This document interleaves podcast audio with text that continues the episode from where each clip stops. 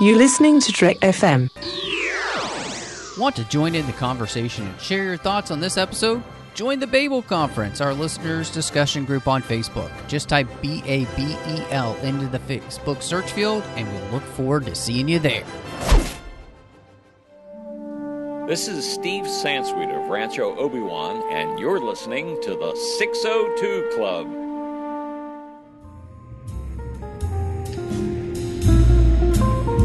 Was a little bar in Mill Valley where all the Starfleet trainees used to go. The 602 Club. You know it. I was there more times than I can remember.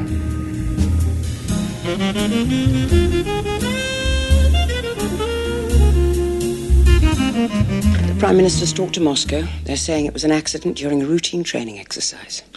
Governments change, the lies stay the same. What else do we know about the Janus Syndicate? Top flight arms dealers headquartered in St. Petersburg. First outfit to restock the Iraqis during the Gulf War. The headman's unreliably described, no photographs. The woman, Onatopp, is our only confirmed contact. Would you care for a drink? Thank you. Your predecessor kept some cognac in the top. I prefer bourbon. Ice? Yes.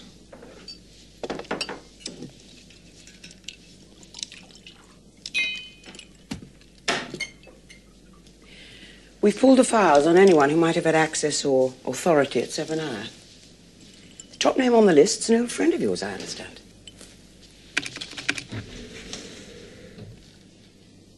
Ourumov. They made him a general.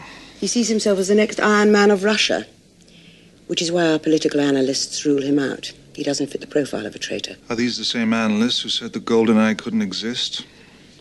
Who said the helicopter posed no immediate threat and wasn't worth following? You don't like me, Bond. You don't like my methods. You think I'm an accountant.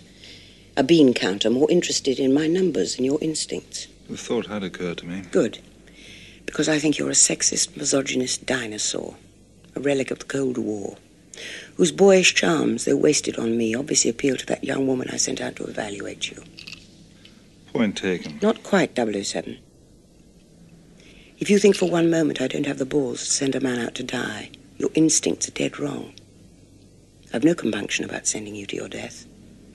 But I won't do it on a whim, even with your cavalier attitude towards life. I want you to find Goldeneye, find who took it, what they plan to do with it, and stop it. And if you should come across Ourumov, guilty or not, I don't want you running off on some kind of vendetta.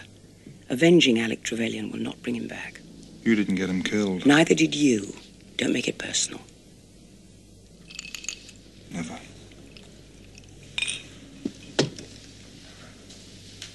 Bond, come back alive. Welcome back to the 602 Club, coming at you from MI6. We can't tell you which room because, well, then we'd have to kill you. But we're so excited to be back. It's been a it's been a long hiatus, a six year hiatus from our last film um, with uh, you know Timothy Dalton and License to Kill. But we're back and we have a brand new Bond to talk about, and which always makes me excited. Uh, and uh, my very first Bond movie in the theater. So, um, lets you know a little bit how, how old I am. You know, though, if we're going to do Bond, we have to have some incredible guests. And, and I am so pleased to have back as we start the last era of Bond that we need to cover here on the 602 Club, Christy Morris. Hey, I am back and I have a license to kill, but not to break the traffic laws. Well, that's good. That's good. You know, I mean, because well, which is strange because you know by breaking traffic laws you could use your license to kill, right? Right. So that gets really So- circular in logic. Mhm. I'm just saying. Yeah. I don't know. I, I think Q is mistaken there. What do you think, John? Yeah, I, I, I have, I absolutely have to agree. And by the way, um, I think we should have maybe taken six years off just to make the audience feel the same anticipation that I felt in 1995, waiting between License to Kill and Goldeneye. Ju- You just had so had could- enough already. Yeah, just so you could walk in my shoes and know what it felt like. Oh, when are we going to get the next Bond movie? Um, but no, but here we are, just after a couple of months, bringing you Goldeneye The the Yeah, you didn't even have to wait that long. So No. feel lucky, 602 Club listeners. yeah. well, we're we're super excited to to be with you tonight to talk about this, and really want to got a couple things to say. Obviously, you can find us all over the place. You can find us on iTunes at itunes.com/slash trekfm, where we have all of our podcasts. But while you're over there, hit, you know, hit us up with a star rating review. You know, we say it every time, but it totally makes a difference when you give us those star ratings and reviews. And um, yeah, I love calling out people on the show and thanking them for their views. And, uh, and honestly, it's been a while since I've been able to do that. So I'd love to be able to do that soon. Uh, you can find us on Facebook at facebook.com slash trekfm, where you should be following us uh, and liking us. You can also find us on Twitter at trekfm where you should be following us for sure so you can get all of the details of everything that's happening here on Trek FM. You can also find us on our listeners only discussion group. Now, that is also on Facebook. It's called the Babel Conference. And if you're on Facebook, you can type Babel into the search field there. Or uh, if you go to our website at trek.fm, you can get discussion on any of the menu bars, and that will bring you over there and allow you to talk with all of the other listeners who are conversing about all the different shows and all the different topics that are going on over there. It's a lot of fun. And then last but not least, make sure you do check out trek.fm. While you're over there, if you want to shoot us an email, you can do that. Go to trek.fm slash contact, choose a show, choose the 602 Club, and that email will come to me and then any of the hosts that were on that week, and we'll be able to talk to you with whatever it is that you had on your mind. So, uh, John, uh, you totally already spoiled it. um, but uh, we're going to be continuing Bond, as we always do. Uh, but it was six years in a hiatus. And um, for myself, as I mentioned earlier, this was the first time that I saw Bond in the theater. But it was also the time when I started really kind of paying attention to what was going on behind the scenes with things. And so it was a big deal that this was coming out. But I wanted to ask you specifically because, Christy, you're a youngling on the mm-hmm. podcast, and I think you said you were six when this came out. Eight. Eight. Okay. And so, John, what was it like for you uh, wading through the six years of legal disputes that caused Timothy Dalton to drop out and for them finally to hire Pierce Brosnan? I, I can't even imagine being a Bond fan and just being like, what the heck is going on? It's really hard to overstate the anticipation around this movie. It, it truly is. I mean, we, we kind of know today, um, we all get excited about a new Star Wars movie, and we all know we're going to be there opening night. Um, we all know we're going to be excited about a new Marvel movie. We all know we're going to be there opening night. But to wait six years and for for the announcement of a new Bond to be um, this sort of like cultural touchstone. It, is a massively big deal. It, it was a big deal when Roger Moore took over. It was a big deal when Timothy Dalton took over. But this was something really special because Pierce Brosnan had been offered the role before and couldn't do it. And American TV audiences knew and loved Pierce Brosnan as Remington Steele. And I can only imagine that it was a similar thing to British TV audiences who knew Roger Moore from The Saint. Now, I didn't, I, I know that Roger Moore was on The Saint, and I have watched The Saint since knowing him as Bond. But to an audience in the early 70s, late 60s, early 70s who knew uh, Roger Moore in that role, it must have been a really big deal to, to see this guy announced as, as their next James Bond. For an American pop culture consumer, as I was in 1995 and the years before and the years since, um, this was just like, it, was like water in the desert. You know, we finally got something. And you could tell, you could tell right from the beginning that uh, Michael G. Wilson, the Eon Productions, everybody behind this, Martin Campbell, that they were all planning for this to to wow the audience. They knew that this was high stakes. They knew that it had to be good. Um, yeah, I, I like I said, I, I, I'm trying to pick my words carefully here because I said you can't overstate it. You can't overstate it. It was absolutely filled with anticipation to see this new Bond, to see a Bond for the '90s. Um, and, and, I don't want to give short shrift to Timothy Dalton because the three of us sat here and absolutely praised his portrayal of Bond in his two movies, even if the movies were a bit imperfect. Um, but this was something very, very special in 95 when we anticipated the release of GoldenEye. I have to agree with you there. And even though I will chime in and say, of course, like you said, Matt, I'm the youngling here. Um, I didn't have the, the same experience um, at the same time as you, of course, because I was too young. But it that's a long time. And you had to think at some point, is there going to be another Bond? I mean, yeah. is this going to just end and we're not going to get another Bond movie? Um, so I, I, can't imagine how upsetting that would feel. I mean, it, it, probably the same as how Star Wars fans felt after you know Return of the Jedi, right? Not knowing.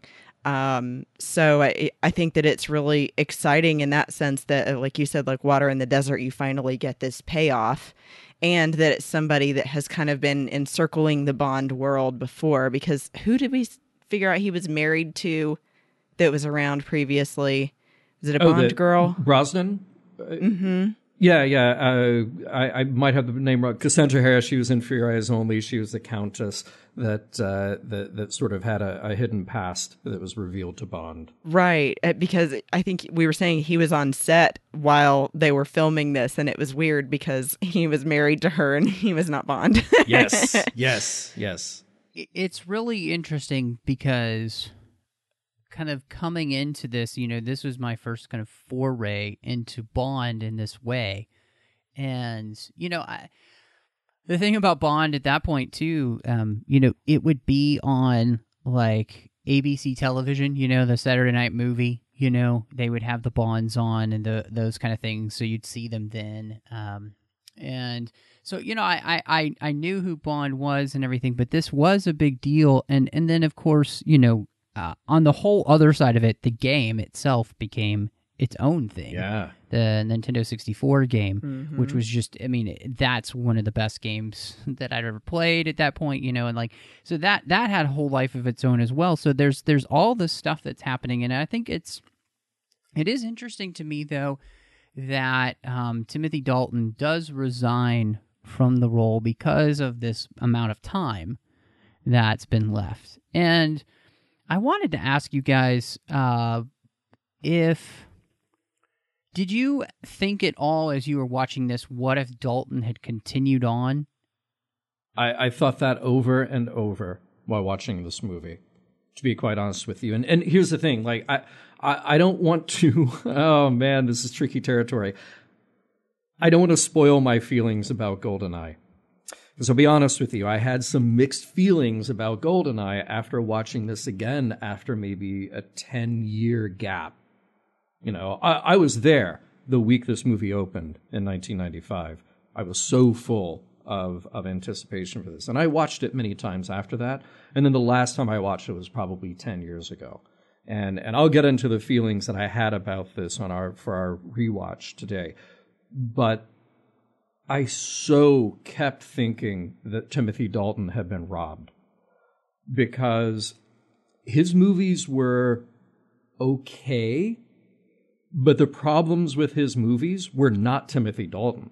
Mm-hmm. The, the, the problems with the movies were things like budget and pacing and style and and just sort of being lost in the wilderness creatively uh, with what they were doing with Bond it, here you had this really strong actor with a really strong grasp on the role thrown into I think this sort of transitional period for Bond where they just didn't quite know what to do with him. And I felt like License to Kill in particular was kind of a step down instead of what should have been a step up for an actor in his second Bond movie. It was sort of a step down just in terms of overall production value even though he is still absolutely awesome in the role. I watched Goldeneye and I thought, this is the movie that Timothy Dalton deserved. Hmm. Because he he needed the opportunity to grow more into the role and have a movie that really suited him and really elevated him as Bond. And see, I'm 50 50. I'm 50% right there with you, and then 50% going, I like the personality of Dalton in that he can be that really serious Bond. Um, that was especially a big difference from Moore. Mm-hmm. But I I think that Brosnan can play it a little bit softer while still being able to turn stern when he needs to, and that I I liked that difference in this movie. Um, so uh, like I said, I, I kind of feel like either one of them could have done it justice because the story was there, Mhm. and you know, like you're saying that all of the other things like budget and the story and um, the the ability to to tell a better overall plot was there and instead of having something that was kind of a step down. Yeah. Thinking it through, the thing is, I could totally see Timothy Dalton being in this movie. Mm-hmm. You know, there's there's nothing about this movie that makes it feel like a Brosnan movie, as apart from a Timothy Dalton movie, especially with what we saw Timothy Dalton could do with the role.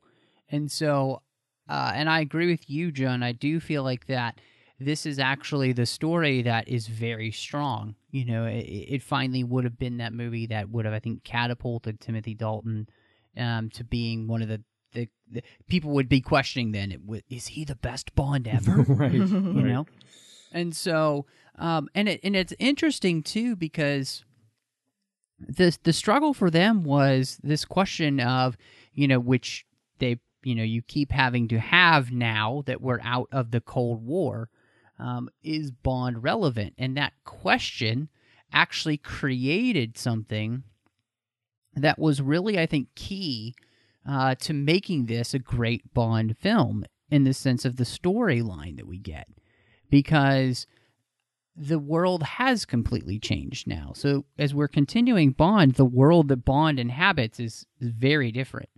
Um, and I, I feel like one of the things that we struggled with with the Dalton era films is that we're in that that middle period where the Soviet Union I mean, I don't want to be mean, but really isn't that much of a threat anymore.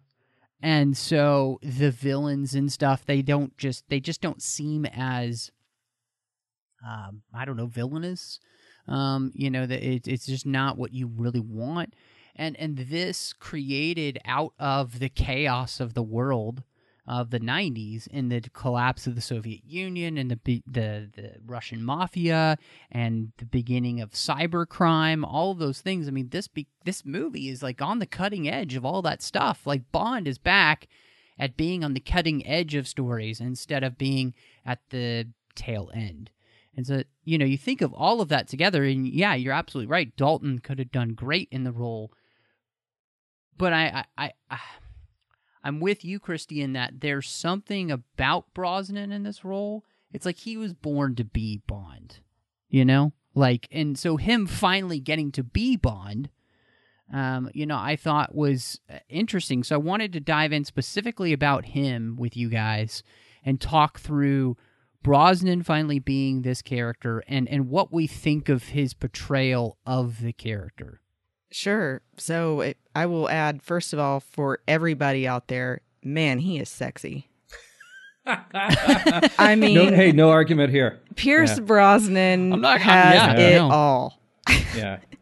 He's got, you know, eh, like I said, that he can be soft and caring and then suddenly be funny and sarcastic, but he's, you know, it- it's sort of that scene where he's with his um, therapist in the car and she's supposed to be evaluating him and he's saying, uh, she goes, you know, I, I love this just as much as the next girl, but, and then she said something like, who's that girl? Oh, the next girl Nice girl. the one who clearly is better than you. Um, it, but he can also suddenly turn to aggressive or stern whenever he needs to. I think that he really is very versatile of an actor, um, and that this role was made for him. And then he just combined with that gets a really great storyline to fill into. Um, and I think that he just handles this with a lot of um, strength i think is the, the biggest thing i see with brosnan um not so serious though like i said with dalton i feel like Dalton to me was a little bit more realistic. He seemed to remind me more of, you know, Bond having been married before. Um, you know, these things that usually you don't think are going to be a, a thing in Bond's life. You know, I, I think that probably for most guys, Bond is the guy they all want to be. Um, so you like to think of all the positive things and not the sad things. Um, and I like that Brosnan also has this reveal with thinking 006 is like a dear friend and a coworker that you know you can share all your secrets with, and then he turns on him. Um, so I think that he, I think that Bo- Brosnan played that scene better than Dalton would have been able to convey that that stunned expression. Yeah, I well, I, so here we go, Christy. I, now I'll meet you halfway. I'll, I'll I'll echo fifty percent of what you're saying, which is um, uh, Pierce Brosnan was born for this role, and and he is a sexy slice of man, and he looks great in the role. He can wear the clothes, he can do the action. I loved watching the behind the scenes stuff on this, seeing how much he did on his own, and he looks like he's having a great time, which is just so nice to see when an actor just really loves what they're doing. That's a really nice thing to watch. Um, he is he's good in the uh, in the emotional moments. Uh, he's good in the action scenes. He he is perfectly adequate for all that he is asked to do as Bond. My problem that I ran into is I felt that he was because of all of that. I felt like he was indistinct as Bond. Um, when we switched from Roger Moore to Timothy Dalton, uh, it felt like, I, I, mean, from the minute Timothy Dalton came on screen in that great opening where you know they're they're climbing the rocks and then he parachutes onto that yacht. I, I, I mean, that, that was just a revelation. It was like, whoa, the, the, here's the new guy, and watch out because he's dangerous and he's awesome and he's totally about to get it on with this model in the French Riviera. But um, there is something about Pierce Brosnan's portrayal, and it might be because this is a movie that I, again I felt like the, the stakes were so high that they were kind of playing it safe. Mm-hmm. That there's nothing about this Bond that is too much one way or the other of anything. You know, he looks perfect he is good in everything he is asked to do, but I felt like there wasn't any really distinguishing characteristic about this Bond that made me amazed the way I was amazed with Timothy Dalton's entrance when we first saw him. So that that's that kind of colored my uh, my appreciation of this movie again and and it's a really hard thing to say because I can't say anything bad about Pierce Brosnan. There's nothing bad about his performance at all. He's very good. But I think what I'm missing is that next thing beyond good, um, which which was to find a surprise in his performance, and I didn't find any surprises in his performance, or like so, a trademark. Yeah, yeah. And now the good thing is we've got three more to go and um, we'll get to see him evolve a little bit in this role. But I, I think the strengths of the movie are the movie itself, not necessarily specific to Pierce Brosnan. Pierce Brosnan is sort of a given. It, it, it, it's you know by saying that he was born to play this role. Yeah, he was born to play this role. It's a given that he is James Bond in this movie, no question about it. Um, but there is nothing beyond that that made me go, oh, wow, he was born to play this role. And what have I been missing in all these other movies until we got this guy? I think for me, the thing that Pierce was able to bring that, that I don't know if anybody else was quite the way that he did, which was to portray that the um, sexy cavalier attitude towards life, the panache is a veneer mm. for the pain he hides inside. Um, because there is the moment where um, you think of Trevelyan, you know, when it, it's revealed that, that he is alive and he's Janus. Uh, and then the moment where he's sitting on the beach um, and she's, you know, challenging him about why are you so cold? You know, he's your friend and you will kill him. Um, and he's like, that's that's what keeps me alive. Mm-hmm. But that there's something about that that also keeps him kind of dead. See, there, there's there's great dialogue And- about that. I don't know that I felt it though, and that that that's Yeah. it. I, I'm really glad they addressed that in the movie because it, it's an important character thing about Bond, and and they were really wise to put lines like that in there, and I'm glad that they appeared in the movie when they did. I don't know that I felt it though, and, and that's the difference. It's like I, I could intellectually go, oh yeah, because that's who he is, and that's why this character is challenging him in this way. But I don't know if if it was sort of a gut thing for me.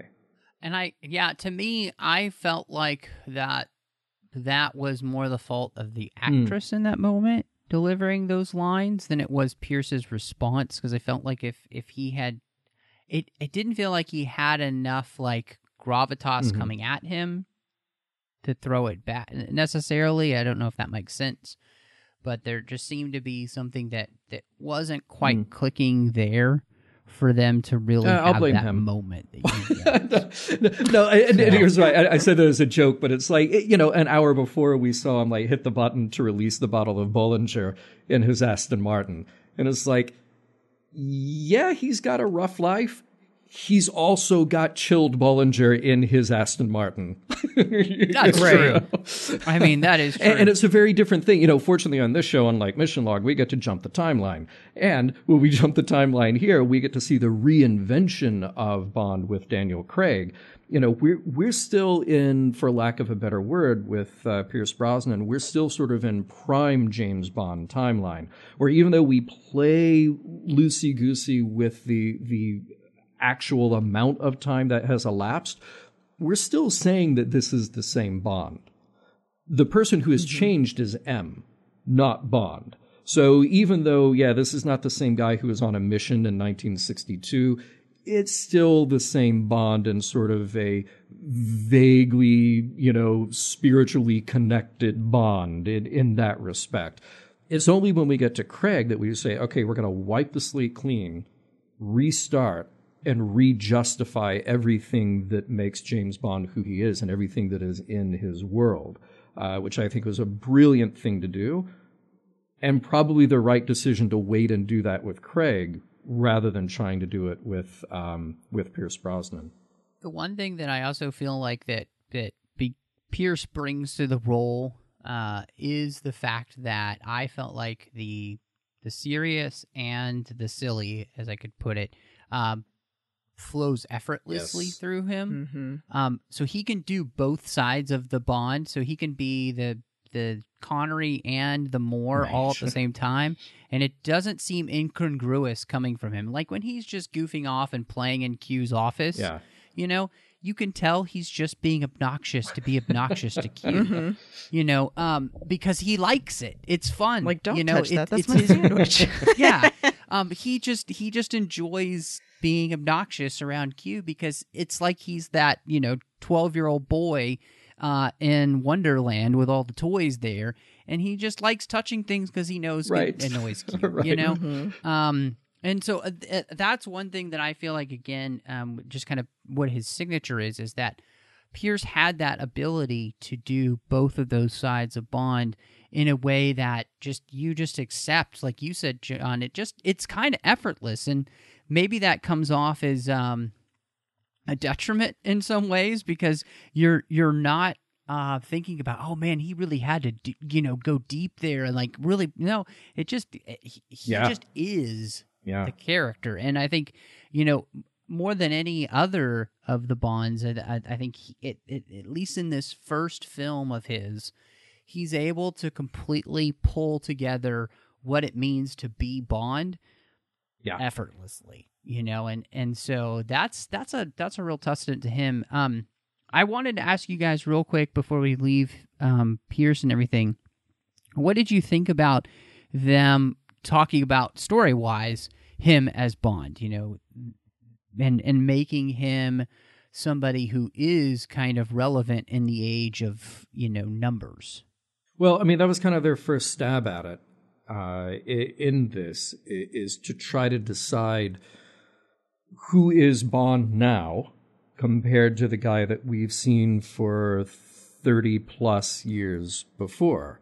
Um, and, and, like I said, we don't we don't get to a true reinvention until we introduce reintroduce Bond with Casino Royale with Daniel Craig.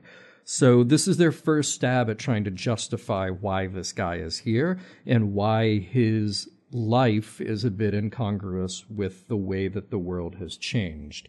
Um, and I think they did that in in a very adequate, very clever way. I mean, they they did it with, um, I mean, first of all by by having the psychologist with him in that opening scene, um, by his uh, his interaction with M, but then you ground it back to that old Bond by having Q there. So they, they did a nice job, I think, of, of having a foot in the old world and a foot in the new with this Bond, and actually reinforce that by having the prologue and the action of the movie take place nine years apart.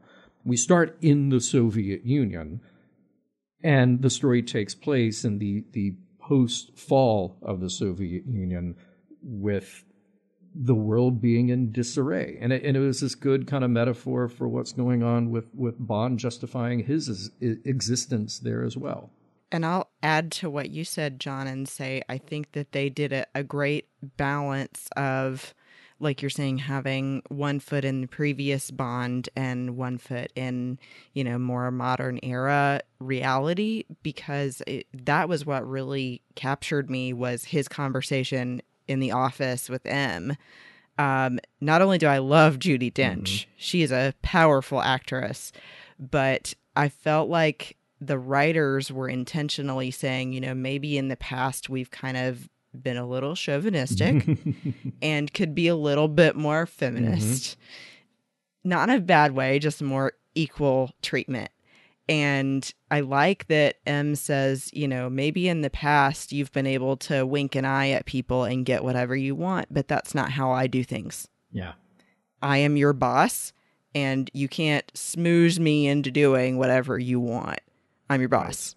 And I don't have any qualms about sending you in a place where I know you're probably going to die because we've got to get a job done. I don't want you to die, but I know that sometimes that's got to happen. Yeah. And I just felt like that was perfect for saying, you know, I, I could be either a man or a woman in this role. I'm just here to get a job done. Yeah, that was something that um, I, I thought overall the the movie does a very good job of of talking about you know and and this is something that Craig movies also do too which is you know the importance of human intelligence you know and that you you know just crunching numbers you know on a spreadsheet you can get things wrong mm-hmm. um and and uh, I thought it was interesting you know that um, Bond is is proven right in the end you know his instincts his his the fact that he's been doing this for so long um it means something you know uh and it was it, it, that's what makes it so interesting that the conversation that he has with him uh and that in the end, you know, these characters kind of need each other. And um, she's going to help him come into the, you know, the 21st century, basically, the 20th century, the end of it. Um, and um, he's going to help her um, with realizing that just because it's new doesn't mean it's better. Mm-hmm. You know, and uh, th- that's kind of a great conversation to be happening, have happening in the film. Um, and and talking of the new M, you know, uh, and Judi Dench, a Dame Judi Dench, that is. Mm. Um, I, what I thought was most fascinating is is watching the few extras that there were on. There aren't a lot of great extras, unfortunately. But um, one of the main um, things that I pulled from that was the idea from the writers and everything that this M is absolutely not really a big fan of the 00 section in the first place, which I thought was fascinating because that is something that M uh, will fight against later on in the later Bond films, and especially with the Craig movies. where she's trying to justify their existence. But here, she's absolutely not 100% sold that they're necessary anymore. So I thought that was really fascinating for her character to be that foil for Bond and Bond kind of having to be the person as a double O that justifies the fact that they need to exist. I thought uh, I love the relationship they have and everything. And I felt like she's just the perfect casting. And it's very funny because when you watch the extras, she's so much different than the M character. who's you know just like so confident in everything she does and i just i love that judi dench was a huge bond fan and wanted to do this i mean to me that just speaks volumes and is so good at being so tough on camera. And I love that then we get her back again with the Craig era. Mm-hmm. Um, yeah, she's just incredible in everything to me. But I, I like too, Matt, like your point that sometimes you need instinct versus numbers. That moment when she says, Well, our analysts say blah, and he goes, And how many times have your analysts been right? You know? he's got a point. I mean, he has the, you know, um, in the reality experience of things and has been on so many missions, and she hasn't. She has her analysts. This was such a big deal when she got cast as M. I mean, it, second only to being a big deal that Pierce Brosnan got cast as Bond, because that was inevitable. but but uh, Judi Dench casting a woman in the role of M was a massive thing in 1995. And now, you know, we kind of look back on that and we go, well, of course. I mean, Judi Dench was born to play the role of M, the way that we look at Pierce Brosnan being born to play the role of Bond. She's so good. And again, it, it was wise of the filmmakers to start sneaking in these little bits of reinvention for Bond to to try to justify who he is because this is a different era from 1962 James Bond. Um, it's not the boys' club anymore. It's not just you know guys out there with guns saving the world. There are other concerns to have, and uh, she is the absolute perfect foil for that. And I'm I'm so glad that we have gotten as much of Judi Dench in that role as we have. Yeah, that's the thing I, I love too. Is that the fact that she continued on. You know, I, I love that. That's the one thing they kept mm-hmm. from, from the old Bond films when they moved to Craig, uh, because she is so good in the role, and I, I think the the small amount of screen time that she does have here, she really cements herself um, and, as this character. Like you never uh, question who she is and her authority. She just plays it so effortlessly, a, a lot like Pierce does. Honestly, um, they they both seem kind of born to play these type of roles, and I absolutely adore. Um, when he's talking to Tanner, and Tanner's like, "Oh, so the evil queen of numbers won't play you, let you play your uh, uh, hunch," and you just see Bond's face like she's right behind you, dude. She's right behind you, and then of course he turns around and he's like, "Oh," yeah. and she just brushes it off like yeah. whatever. You know, she doesn't yeah. care uh, because she's very confident in who she is and what she believes to be the right thing to do, and so. You know, and I what was also fascinating again is just uh, watching her and Bond kind of find a working relationship here, so that um, you know she sees his value, he sees her value, and I I feel like you know as the movie ends, it's one of the relationships I'm most excited about seeing play out in the next Bond uh, to see where this goes because obviously this one started off a little antagonistic, but by the end, that I think they've both kind of proven their worth uh, as their characters, and so that's really fascinating to me. And also, I, I think you know having we have like three different villains in this movie. Mm-hmm. Um, which uh, and and uh, any good Bond movie, I feel like has multiple layers of of villains, and I really I have to say, um, I think I'll just spoil it right up front. I think Sean Bean as Alec Trevelyan is one of Bond's best villains, just because it the way that they create all of this history with the character of Bond, so it's personal and it's business at the same time, I mean, it's just a villain you end up caring about what happens to him and and what his motivations are and all of that. I just I feel like they've written themselves one of the very best villains they have they've ever come up with. Honestly, I agree. I think that this villain in particular also has that rich history of his upbringing that apparently he came from all of this, you know, um, upheaval in Russia.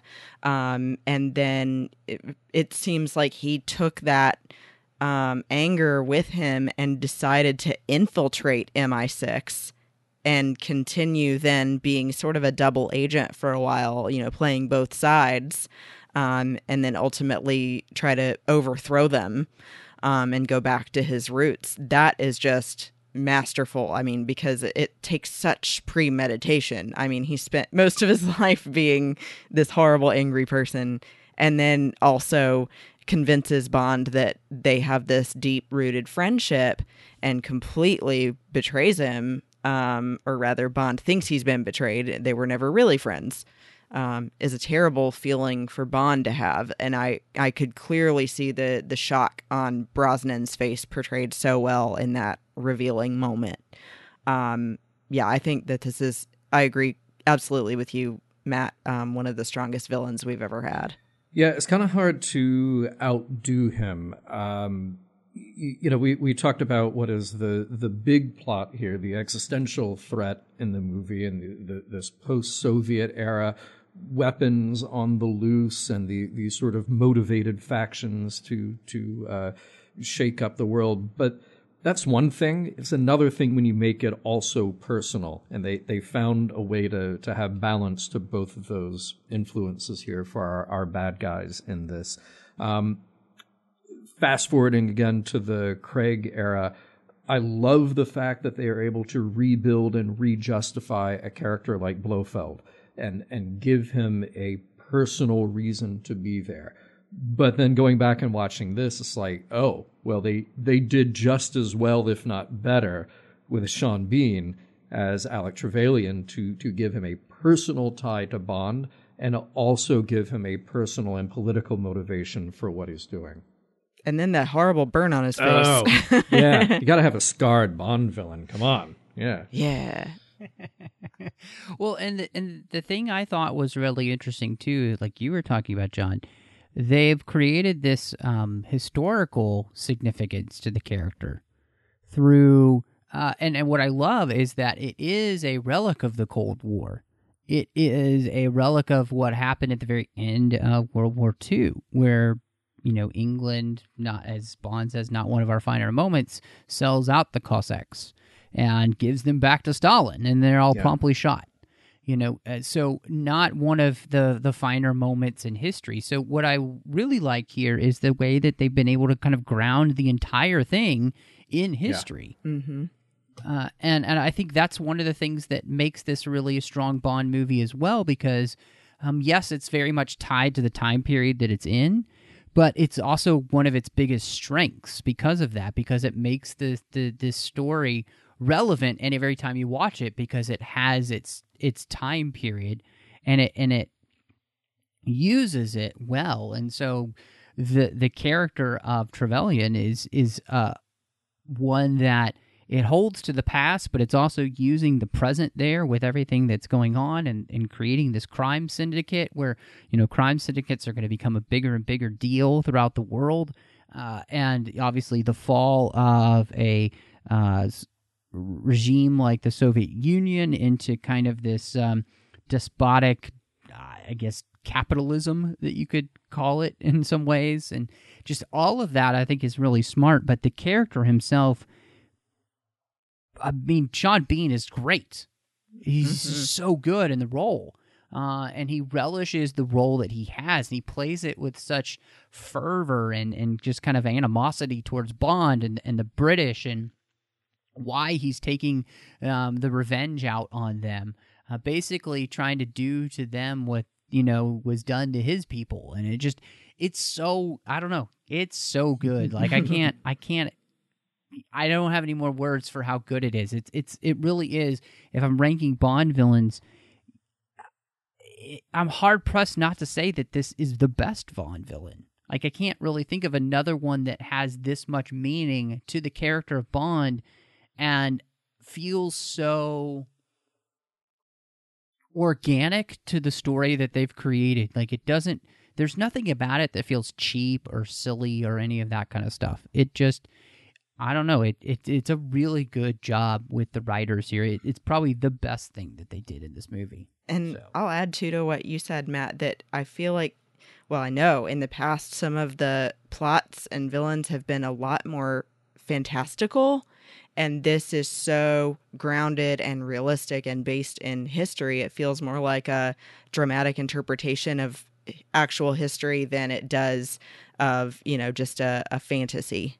Right. And then, I mean, when they kind of get a little bit fantastical with an EMP space weapon, you know, you, you still, it, it still doesn't feel, I mean, it, it feels like the perfect Bond villain motivation and weapon and everything like that. It doesn't feel so removed that I get pulled out like, like a, a Yeah. Moonraker. Right. something Like, it's that, you entirely know? possible in that time to have an Yeah, electromagnetic absolutely. weapon. Well, I I'm wondering uh, then what we all think of Xenia Onatopp. Um, Well, that as name. I, what I love is the way that she's described. Uh, I, I was looking at some information on Wikipedia. They describe her as a Georgian lust murderer. Like that's That's a nice way to like say that's it. the thing, you know. It's just it's Yeah. a thing, apparently. A Yeah. lust murderer. I don't even want to like Google that. So Don't go to Webster for lust. pretty sure I met one online at one Oh, point. please. I don't know. oh jeez. It was so odd that they went that route though with this villain. I mean, she's a great female villain, I'm not going to lie, and it was super creepy, but it doesn't it just always make you feel a little icky? Yeah, I mean the fact that she's like she is a sadist, you know. Yeah. Uh, That's her she- thing. yeah, she enjoys killing people, and uh, she gets off on it. You know, like, and I, I, I think, I think maybe they just do it so well because I'm with you, Christy. I do find it icky, and I think that's what your response is supposed to be. This Mhm. is this. I mean. More than her being any kind of sexy, I just find her icky, and I think maybe that's what they're going for. And that, if that is what they're going for, they nail it. And she's an incredible actress, period. I mean, as we all know, she goes on to be Jean Grey in X Men. Um, and uh, Yeah, she was having a very busy '90s. Yeah. um, but she is perfect at pulling off super creepy in this role. I love introducing her in the car chase. Um, I wrote, she's my kind of girl. She drives a red Ferrari. so we'd be best friends until the killing started, and then we can't be friends anymore. Um, and I think that it's also along with the psychological side of the story talking about you know mental issues that there are p- actual people that have this issue that you know a, like a serial killer um, can have this problem where it, that's something that they enjoy and like that their mind is so messed up that that's where their mind goes. Um and so that's that's why you find her so terrifying because you think who could possibly think that way um and that you know in the first scene with her and this man on the yacht you're thinking oh well she's probably just a hooker and then you go oh oh, oh, that's weird yes, Xenia over the top. Um, she Yeah. she was. I, I mean, honestly, if she had gone just one step further, just just one ounce more crazy, we could have chalked this up to some terrible decisions. But this was the right combination of actor and writer and director and the right movie to make you intrigued by this character and not just think, okay, they've gone a step too far. This is sort of the things that I liked about Christopher Walken's performance in A View to a Kill, which is not a good movie by any stretch of the imagination. Um, is that you can watch Christopher Walken and go like, yeah, he can portray a character who is a psychopath who is just not all there. And you can watch Famke Janssen in this and go, yeah, she's a psychopath, but she's also gorgeous. So she can kind of get wherever she wants to go and do whatever she wants to do and probably get away with a lot of it. Um, and and it is creepy to watch her get off on the the the murdering and the the the broken lives that she leaves behind. I mean, mowing people down with machine guns. Yes, yes. Which, you know, to be honest, uh, between her and General Ourumov both just shooting people left and right, the number of times they have Bond right in front of them and don't pull the trigger. Come on, guys. Come on. You're Mhm. making the number one mistake here of Bond bad guys, which is not just shooting Bond. Because you. Sh- Well, she fell for the touch. she did. She did. She did. But there. And then in the pool. Yeah. I mean, she wanted her She piece did, she did. before he died. Right. But, uh, right? but you know, I mean, And he said no. She, she's great, and and in any less skilled hands, it would have just been comical. But um, she's really good. I mean, it gives Bond the perfect opportunity to make the safe Mhm, sex mhm, joke. Right. So it's that w- which works perfectly still, honestly. Um, And his whole thing with so- liking a, a woman with authority and then her name is on a top. yeah. And he's like, uh, Uh-huh. okay. I love when he's in M's office and he is slightly embarrassed by saying her Yeah, name in front of her. right, Uh, that's great. Like it's such a that's a, it's a great per, uh, like uh Pierce choosing that portrayal of like trying to be uh diplomatic and saying her name. Um, it's almost like I'm sorry she's named this. I apologize. I know this isn't proper for me to be Right, saying in front of right. you. Uh, it's or maybe Uh, only saying her first name could have been another choice. yeah, maybe, Xenia. maybe, yeah. Uh, what did we think of the general? Uh, because this is the one part of the movie I kind of almost, I he just feels like the stooge almost that just gets played by everybody. Uh, he's just being used. Um, and honestly, I I don't know. Uh, to me, he wasn't super interesting or anything. He's just kind of a character that they need to do other things. I mean, he looks the part. Bingo. Um, Mm. yeah, and it was hilarious when he goes into the room with this meeting of all these leaders and says, you know, that he's got evidence to pin it on these people. And uh, the guy says, well, except for, you know, there were two people that escaped. And he goes, oh, I thought there was only one person. yeah. and then you just go, oh, you fool. Yeah, you you you need him there, um, and it, it's it's good that they chose somebody who is so distinctive looking, um, and, and can kind of chew the scenery a little bit, so he isn't just another guy. So he's not just another bad guy, um, because yeah, he he could get overshadowed very easily by uh, Sean Bean or by Famke Janssen, but he, he holds his own. You know, it, it, it's not the most complex role, but uh, it, it's fun to it's fun to see him have one up on others around him, and then it's finally fun to see him get his in the end. But does Famke really need him? Uh, I would say no. I would say no. She could have Yeah. just kicked him out of the helicopter. Yeah, helicopter. very true. very true. Yeah, the only reason she needs him is to get into that into Severnaya. Yeah, right. right. and get the golden Once- eye, once and then they, she can leave. They've gotten into it and they got the key. She Yeah, could have just yeah. killed him. And that would have really been need him. perfectly She could have squished him. for her. Yeah. Yeah, it would have been. Per- I mean, that actually Mm. would have been Mm. perfect. Hmm. I'm gonna write Martin. Campbell. Can we re-edit the movie? Okay. Uh, what I I mean, what's kind of cool about this movie is that Bond has a bunch of new friends, and I gotta say, you know, anytime you put Robbie Coltrane into a movie, he's fantastic. And again, they create a character that has this history with with Bond, uh, and so I love Valentine. I I really like him in this movie. I enjoy going to his lair and having Minnie Driver, who we know can actually sing, pretend like she can't sing, so off um, key. as his girlfriend or his mistress, excuse me. Uh, like the whole thing, I just I felt like this movie they did a really good job of writing and just creating characters in the world which Bond inhabits and and coming up with things that feel organic and fun. And Robbie Coltrane's character was definitely a very fun part of the movie for me, and I, I perfect casting, I think. Yeah, I mean, you know, for a movie with uh, so many Russians in the story, very few actual Russians doing anything in this movie, except I think some of the soldier extras, uh, like in the St. Petersburg scenes, were actually Russians. But uh, Robbie Coltrane does a very good job portraying this gangster, and uh, for what would have otherwise just been kind of a two dimensional role as a, a heavy.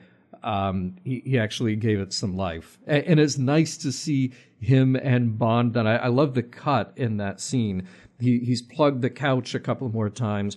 Bond jumps into explaining the their their gambit, and then the very next cut is them having this drink together in his office. It's a really nicely Yes. crafted sequence. It was like he was doing a bit to look tough in front of Right. his team, and then actually Right, they're buddies right. and it's fine. Well, and and the fact Yeah. that he's the one who gave him the limp, you know, mm-hmm. because he shot him in the leg was just. I mean, it just it is kind of like classic Bond, and and and the sense of too, like that's how you create a, a relationship between two guys. like, yeah, I shot him. We're friends. Right. Um, With women, I it does not work that way. Shooting him in the leg, right? Yeah. so, and I, I have to say, I love that.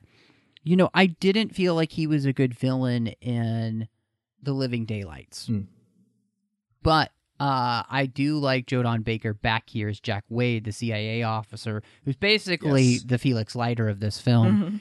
and he's oh he's just he's so effortless and I we keep saying that but I feel like he is perfectly effortless in his role as the CIA operative who it seems a little world weary you know um he's been it seems like he's been at this a long time um but the relationship that him and Pierce end up having it's like they're brothers from another mother Mm-hmm. um and it's it's it's really funny um and his joke about Bond do you do any gardening after looking at his tattoo is just it's just perfect. I mean, he's Yeah. he's great in this movie. Yeah, I especially love when he seems to every time when he appears say things like, and you know, of course, the CIA was not here. Yes, Yes.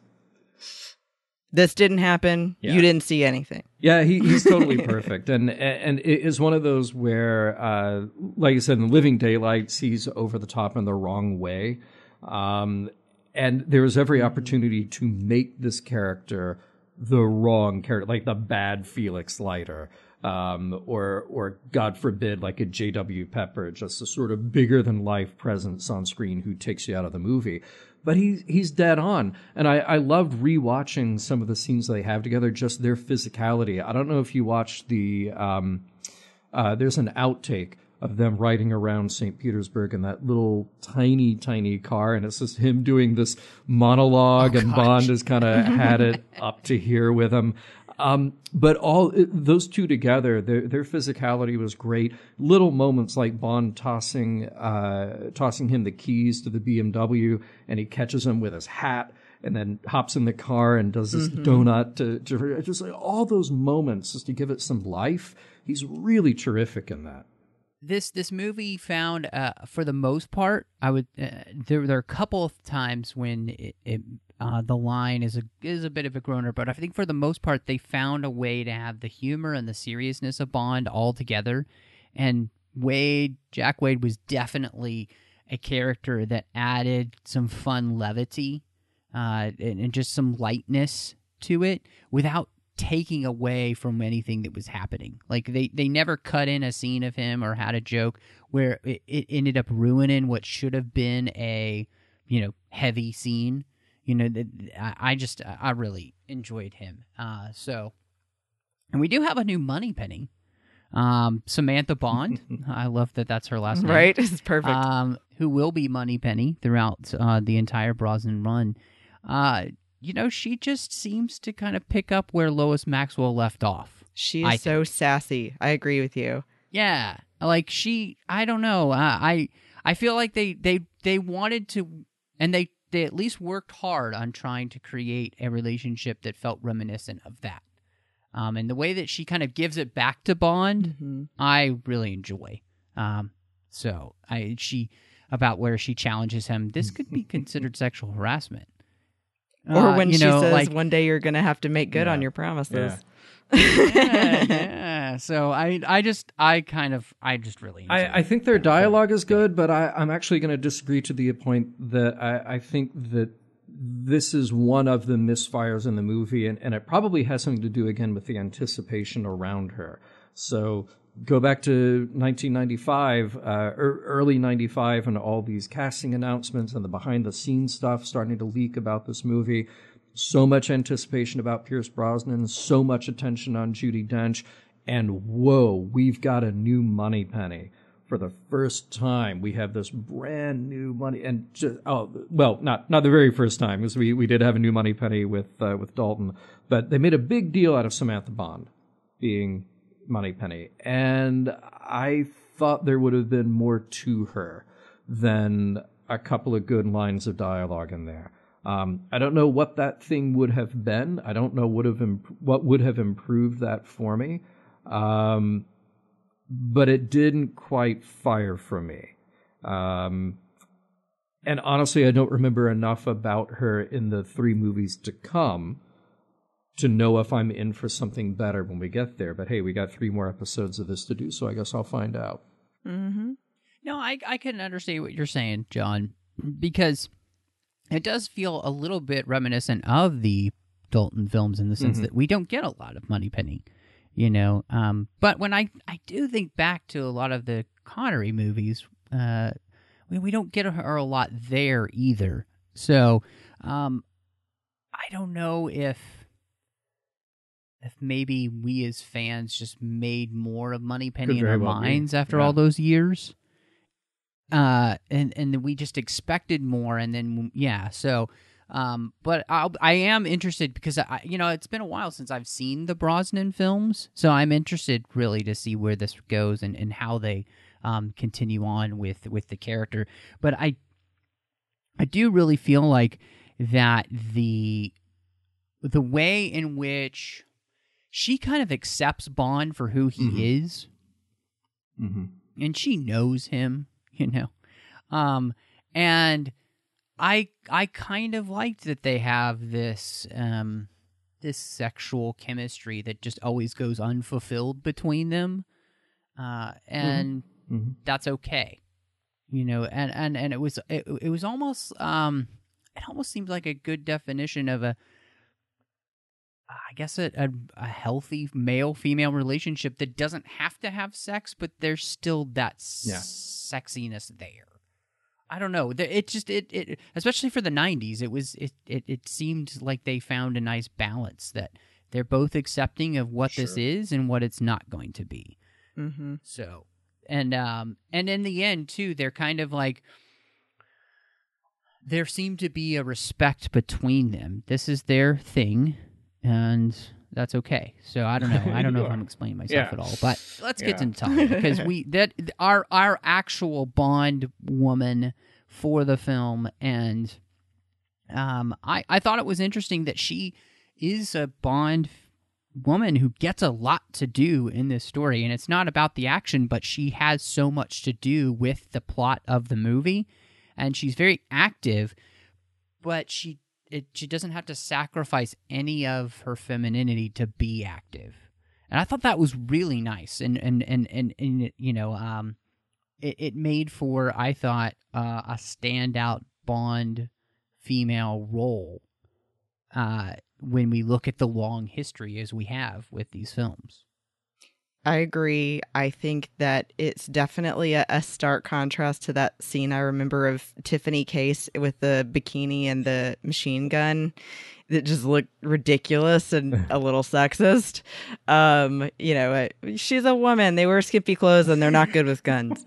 Um, you know, uh, whereas I think that um, Izabella in this role is really um, stands on her own.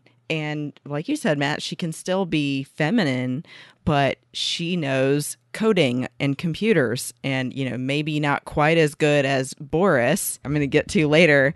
Um, but, you know, she's got some knowledge and she's not just a pretty face.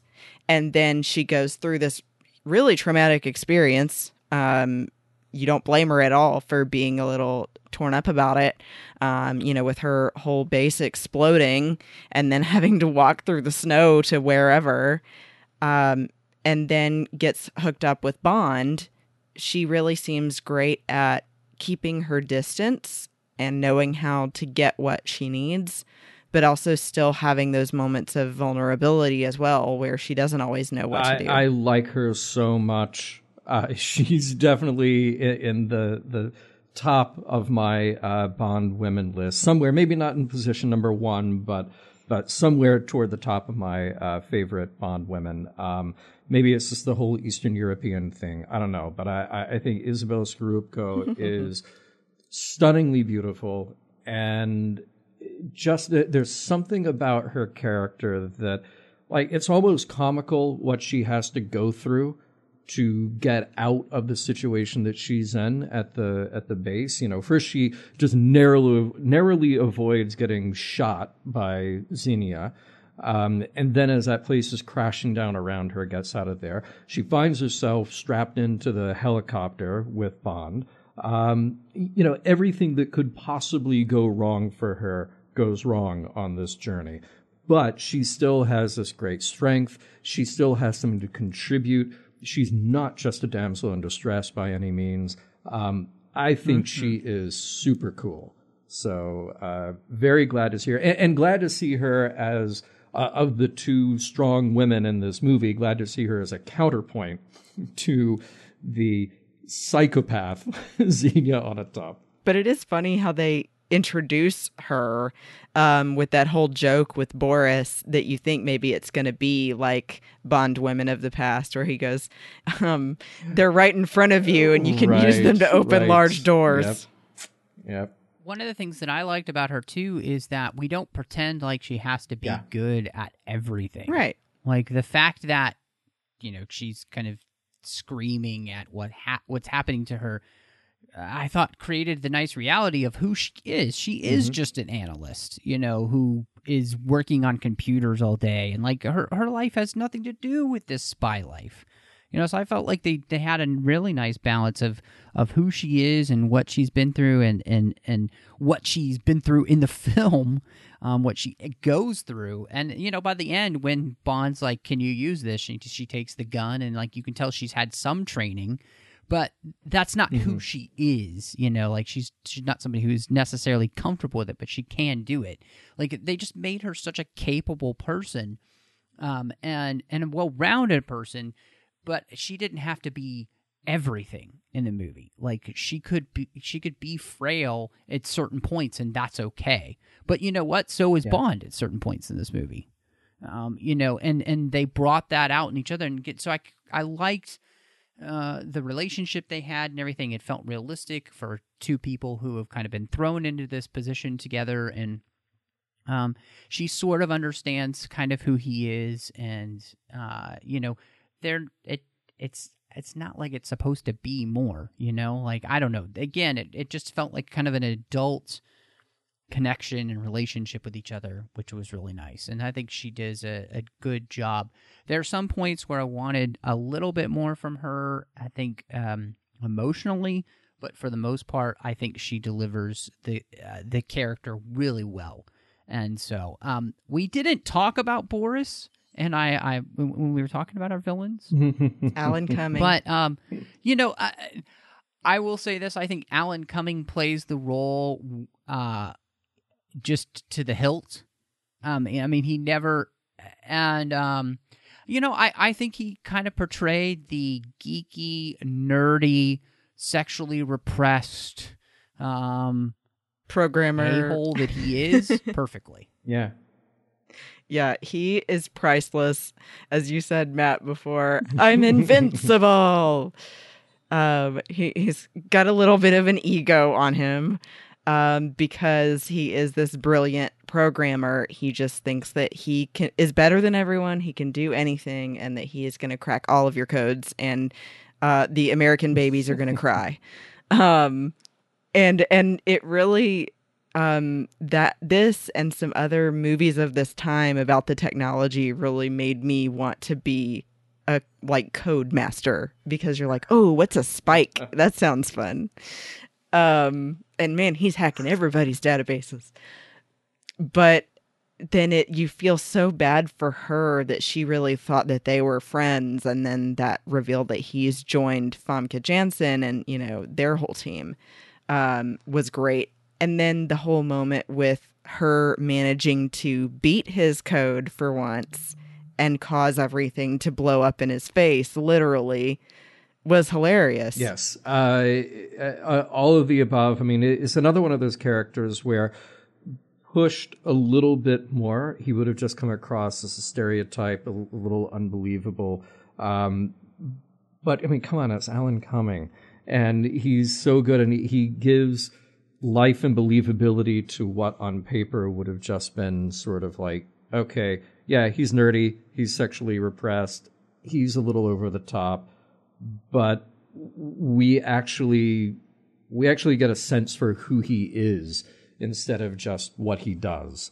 Um, he, yeah, he's he's pretty great. I, in a movie with for any faults that I could find with this movie, the casting is definitely not one of the faults in this movie. yeah. No.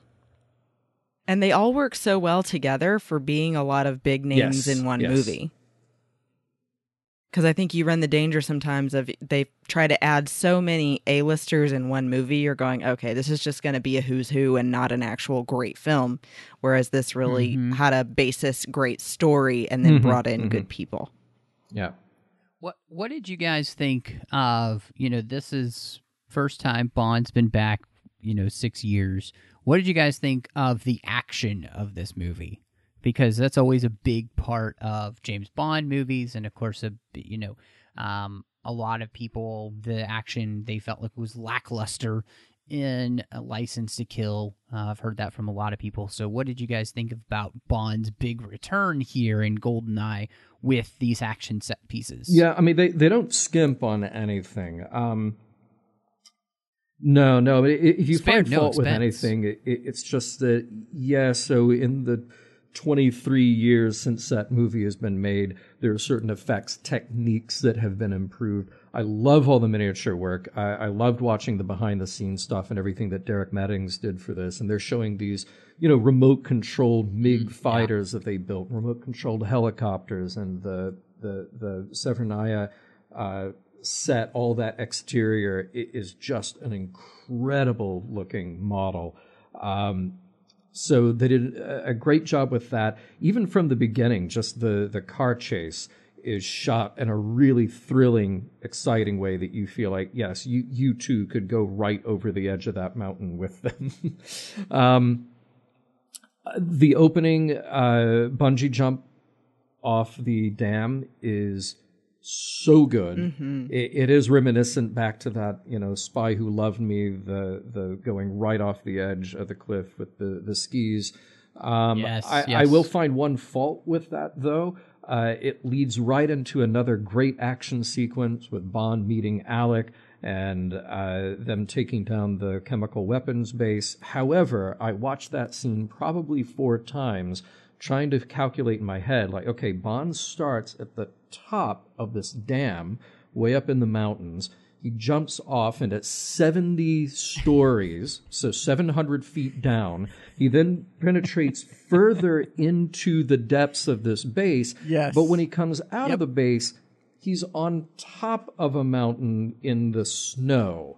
And I'm trying to remember where the scene yep. is where he takes the express elevator somewhere back up to the top of another mountain to then escape in an airplane. Something in there doesn't add up. But, but. That's absolutely yeah, 100% yeah. true. But other than that, um, they build tension really effectively. Um, really, every scene that has any action in it, they build tension really effectively. And man, that tank chase in St. Petersburg is just so oh good. And and what a yes. set piece because they shot some of it there and then they built a, a huge section of St. Petersburg Street at their studio to get the stuff that they couldn't shoot on location. It, it, it's remarkable looking. And I love the joke that even though they have all these great action scenes with vehicles, that she goes, "You're always in trouble in a vehicle. I'm not getting in another right, one with right. you." but I, I do agree. I think that the the tension is built really well in all of the action scenes. I especially love the tank chase, so much better mm-hmm. than a mm-hmm. boat chase. Mm-hmm. Let me just add. and um, the train scenes later were just amazing as well. And I felt like that whole thing with them escaping through the floor, and she's literally still looking up information as he's counting down, and he's like, "Okay, we really have to go now." yes, yes, love it. One of the things that I, I felt like with the action is it felt like Bond, but it also felt l- again like something that could happen for the most part. I mean, catching up to the airplane. Okay, I hate that. obviously, we know that's that's you know, Yeah. yeah, that's Yeah. Uh, probably not going to a happen. A little too implausible. Um, Yeah, but the the rest of the I mean the rest of the stuff that happens in the movie just feels so real, you know. And and yeah, that tank chase is just I'm with you. It, it's a standout Bond moment when he's just crashing through everything. Um, and then of course when he fixes his tie uh, is is great. And so uh, it it fe- it felt so again, I, I feel like I keep saying this for this movie, but so much of it feels very organic to what's happening. And the story plot structure all flows very well together. For why certain characters are in certain places, why certain things are happening.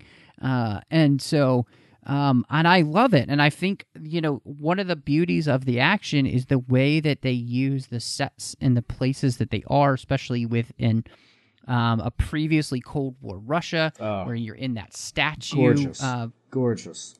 a graveyard, Yeah. which just is gorgeous. Um, you know, all of this stuff, I feel like they've done such a fantastic job of thinking through all of these elements.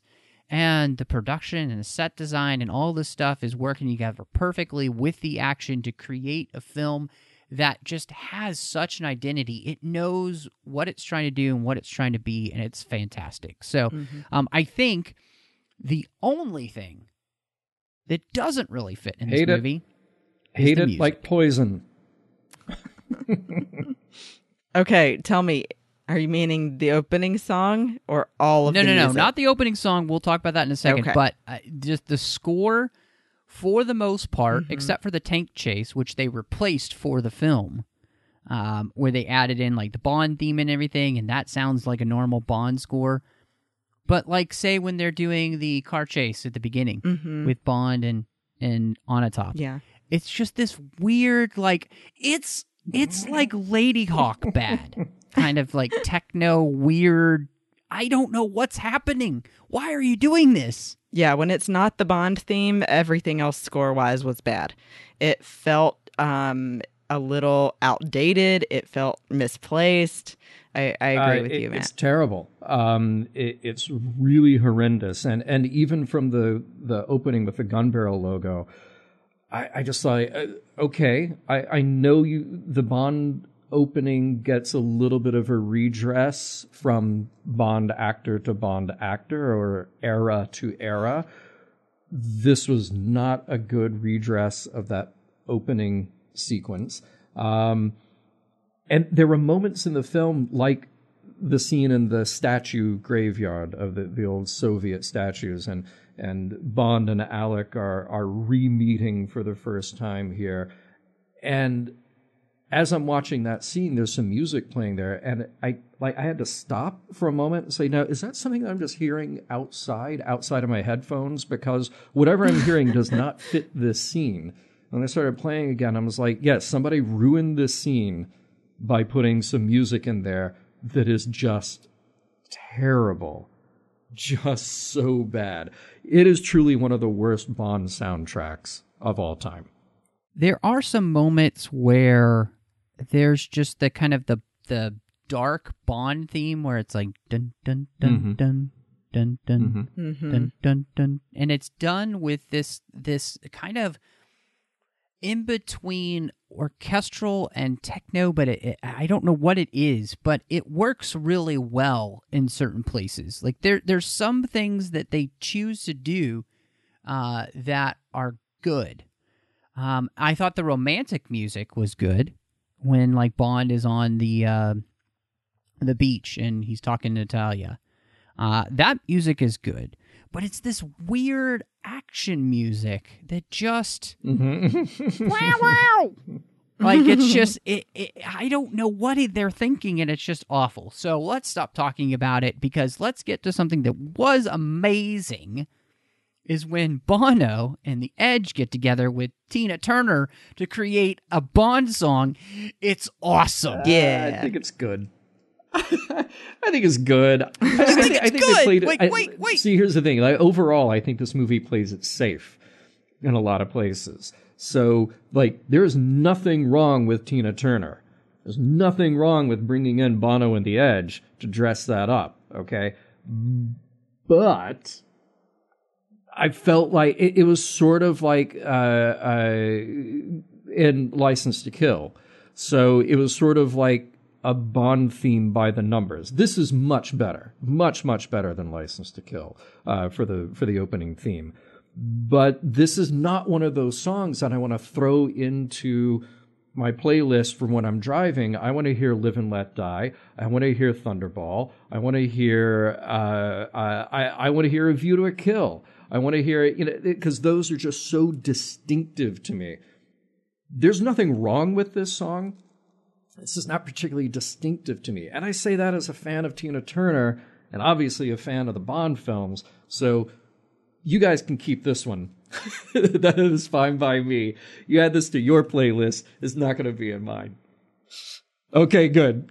Oh, Good. it's on my playlist. Yeah. because you're wrong. I'm like, It's I'm gonna so play good. devil's advocate, and Matt and I will be over here That's- enjoying it because I really thought Okay. it was distinctive with that opening Uh-huh. bum bum bum. You know that comes to mind immediately for me, and the way that she sings the word "goldeneye" really Yeah. sticks out to me. Cause, she's Tina Turner. and Um, she's I, awesome. I think Yeah. that it, Yeah. yeah, I think that it. I feel like she's just like biting into every part of the song. Like she's just chewing it up and like spitting it back out at you. Like there's something about the, I feel like the song, but I also do feel like it's the visuals. Honestly, I feel like this may be the first great Bond opening visual Yeah. sequence. Like it is amazing. Like because the story that they're actually telling about the kind of like the fall of the you know Soviet Union through it all and it it's it's it's everything you want from the Bond visual opening so it fits with the song it's sexy it's provocative it's everything you want and so to me I think that's one of the things that makes the song really work but I I will play devil's advocate I think you know, uh, this is a song that I love. It's on my playlist. I love it when it comes on. There's something about it that just kind of like I there's like a sultriness to it. Like in it, I think that's just the Tina Turner Yeah. coming out. um, you know, uh, but I I felt like when you think of people that should sing a Bond song, you know, Tina Turner was one of those people, and they've got her finally. And I felt like to me, it just yeah, it it it's it hums. I, I do agree with you. The, the it. opening So- credits sequence is awesome. I, I think it's one of the cooler ones because I just love all that Soviet imagery, and they made it sexy and they made it weird. Mm-hmm. so. Yeah, gun it's, popping out of her weird. mouth. I, that was another one I rewound. Like, what's? Uh, huh? Really? Okay. Um, uh, but you know, just for you two, I'm going to add it back to my playlist, and uh, and we'll we'll see if it grows on me. But, but right now, yeah, it didn't uh, didn't grow on me. So speaking of playlists, I will tell you, my number one Bond song has become "Skyfall" by Oh, Adele. Yeah, yeah, yeah. It is yeah. so well, I mean, powerful. It's hard to beat. It's hard to Yep. beat Skyfall. Um, but to me, I- I- and I will be honest, I think that next to Skyfall, this may be like number two or three for me. Like I It'd be just- three for me after "Live and Mhm. Let Die." Yeah, there you go. Yeah, I think you- yeah, this there's something about this song I just I really like. Um, and I think part of it you, you nailed it, Christy. I just the way it begins, where it's just bum bum bum bum. Uh, the the the beat that uh, Bono and the Edge created for this song, I don't know. There's something about it. So anyway, we could honestly keep talking about this movie, but we don't have the time um, because John has got to scoot soon because he's got some mission log stuff to attend to. So I wanted to ask you guys we've talked through so much of this movie. where do you come down with GoldenEye? Was it the golden reinvention for Bond, or was it just stuck somewhere in an old Soviet dumping site for, you know? so well, I, I tell you what, I? I struggled with this one a little bit because uh, as we have been doing this series of podcasts, I, I found movies that I liked better than I thought I did. And and not not by huge leaps, but eh, like Man with the Golden Gun surprised me that I liked it better now than I thought I did. Live and Let Die, I was surprised that I did not like that movie as much as I thought I did. Goldeneye, there was just a tremendous amount of anticipation for me in 1995, tremendous amount of anticipation for me now watching it for our show. And at the end of the day, I have to say, like, there's no denying that this was the right movie at the right time and with the right cast. Um, and, and I think if there is anything that surprised me about the cast, it's uh, going back to our conversation about Pierce Brosnan. He's very good in the role, but there wasn't anything beyond that that jumped out at me about him in the role. Um, I also think that this is a movie that, like I said, is kind of playing it safe. It, it sort of they know that there's a lot on the line. They know that they have to kind of reinvent Bond a bit for the audience and and for the 90s. And now they've got this actor that's been chasing for 10 years to get into this role. Um, and I'm, by the way, I'm glad that it took them longer to get Pierce Brosnan than they did. Uh, uh, because I think had it been Pierce Brosnan in 1985, it would have felt very different. He would have felt like a kid in this role. Um, so there's a lot to like, but I also feel like that there are things in this movie that have not aged well. Um, all the elements are there, but you know, I was struggling with this, and I thought, okay, where do I really land on this? Because if you'd asked me ten or fifteen years ago, I would have said this is a nine out of ten. And then I watched it the first time for our rewatch today, and I thought, okay, well, you know, maybe I give it a six out of 10. But then I thought, no, no, no, it, it's better than that because they're really trying to throw everything at you. And, and they, they know that the stakes are high and they know they want to show you all the cool action that we've been missing. They know what they want to correct the missteps of the last few movies. And they know they've already got a star walking into this. It's not like Timothy Dalton, who'd been a little bit under the radar, definitely a well known actor, but not a huge megastar the way that Pierce Brosnan was. So for this, I'm going to give it a seven and a half statues of Lenin uh, out of 10. And I, I, I think that's fair. You might you might catch me on another day, and I might say, yeah, I'll give this a solid eight statues of Lenin or maybe on another day I'll go, eh, maybe it's the six and a half statues of Lenin. So I, I, think it's solid. I think it's good, but I don't think it's amazing. Um, and I feel weird saying that because at, at a time I thought, oh, this is amazing. This is such a great Bond, and I'm so glad they reinvented this character this way. And now I watch it and I go, hmm, you know what? I know what's coming and maybe I'm more into the reinvention that we got in the 2000s than than this reinvention. But like I said, I, I feel weird saying it because I think everybody is on their A game here. And I understand where you're coming from, John, especially being in that moment of it, like you're possibly going for, you had the rose colored glasses of it's been a long time since we had a Bond movie. It's been six years. You were really waiting for something and you got this payoff and it, it was a huge moment. And so that may be the reason that you felt a little mm-hmm. more love for it back then than you did on the rewatch. Um, but I, I I do feel a little bit differently about the portrayal of Brosnan in this role. I do think that they played it safe in a lot of ways, but I kind of felt that they needed to because you're coming in with a completely new Bond, but after a long hiatus, I think that it's also uh, hard for people to make that transition again to another Yeah. new actor after only only having Timothy Dalton for two films. um, going, gosh, now we're getting another guy. Um, you know, it, it- because Roger Moore was around for so long and Sean Connery was around for so long. Um, but I think that, like we said, Pierce Brosnan has this personality just in his regular life. I feel it feels so natural for him. He is this very suave person who can turn on a dime and be, you know, the Bond that gets the job done and is tough and cold as well.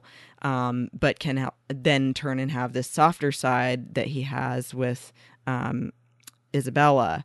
Um, so I, I really loved him as Bond. I think that there was not much I didn't like about this movie.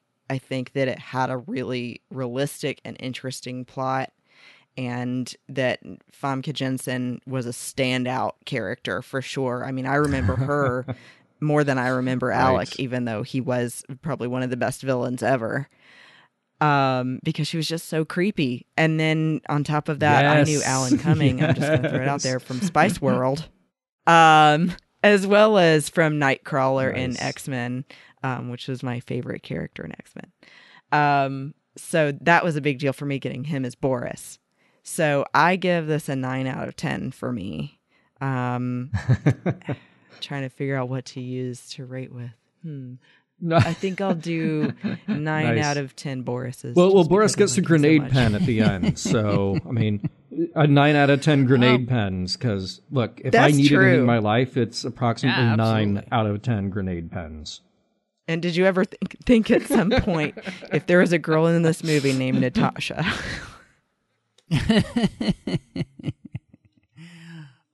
You know, I- I was I was thinking through this uh, because, and part of part of what I was thinking is is I was listening to what you're saying, John, and I think for myself, I have to divorce this from the rest of the Brosnan mm-hmm. movies because I know where they go, Yeah, right?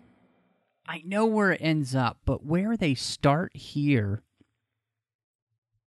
it's such a good beginning to Bond again. And I, I feel like the storyline that they created is exceptional. Uh, when you think of Bond stories, the villain they've created is memorable. Uh, the the characters that we got here, that the casting we got here, everything about this movie works.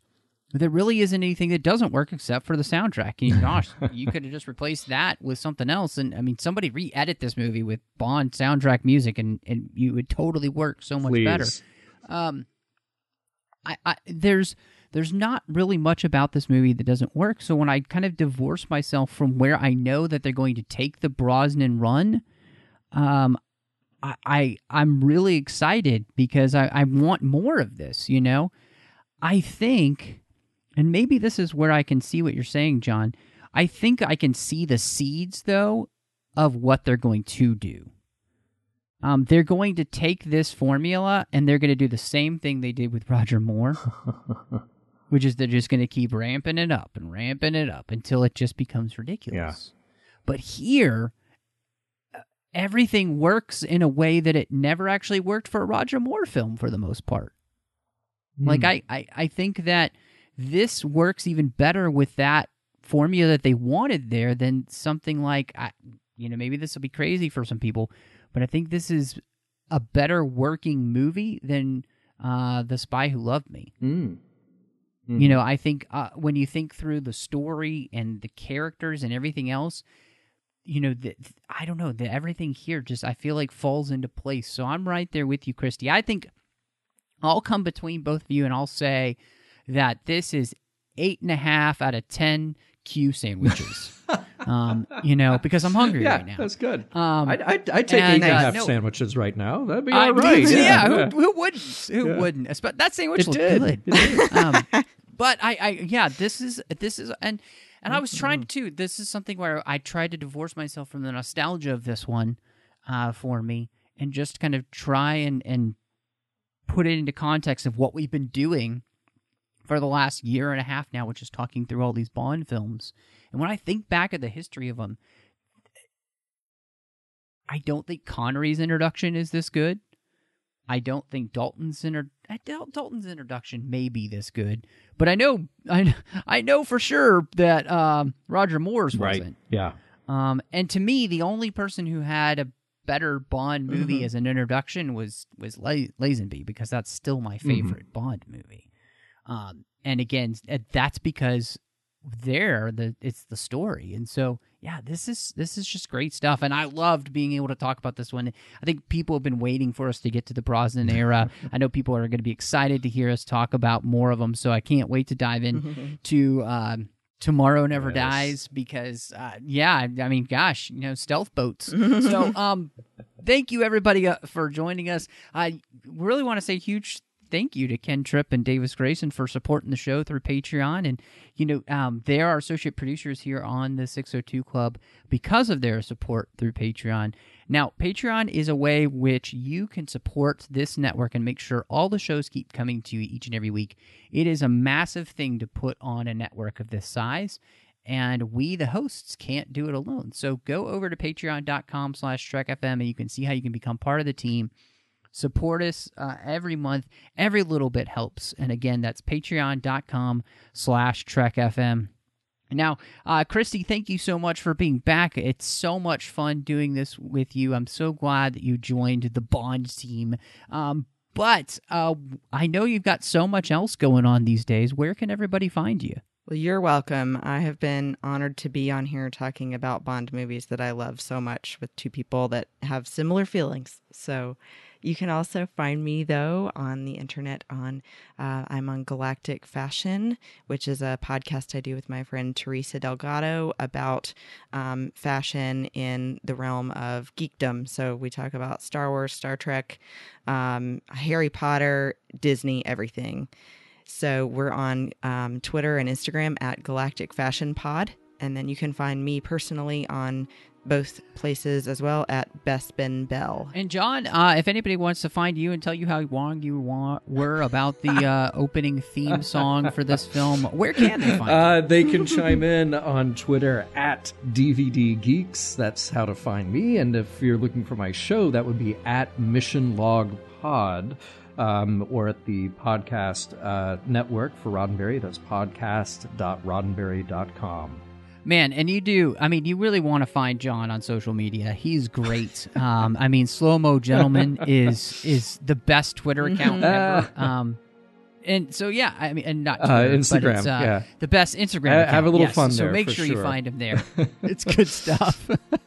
uh, you can find me on Twitter, Matt Rushing 2 if you want to tell me how wrong I was about this movie. Um, I'm also on Instagram under the same name. Uh, you can find me here on the network doing the Orb with Chris Jones, talking all about Star Trek Deep Space Nine and the Orb. I'm over on the Nerd Party Network talking about Harry Potter with Drea Kaufman on Owl Post, walking through each and every chapter of the series, one chapter at a time. I'm doing aggressive negotiations over there with John Mills, all about Star Wars all the time. It's so much fun. We can't wait for Solo. It's almost here. Uh, so make sure you check it out, Aggressive Negotiations. And last but not least, doing cinema stories with my friend Courtney as we talk about films through the lens of faith. But thank you so much for joining us. And y'all come back now, you hear?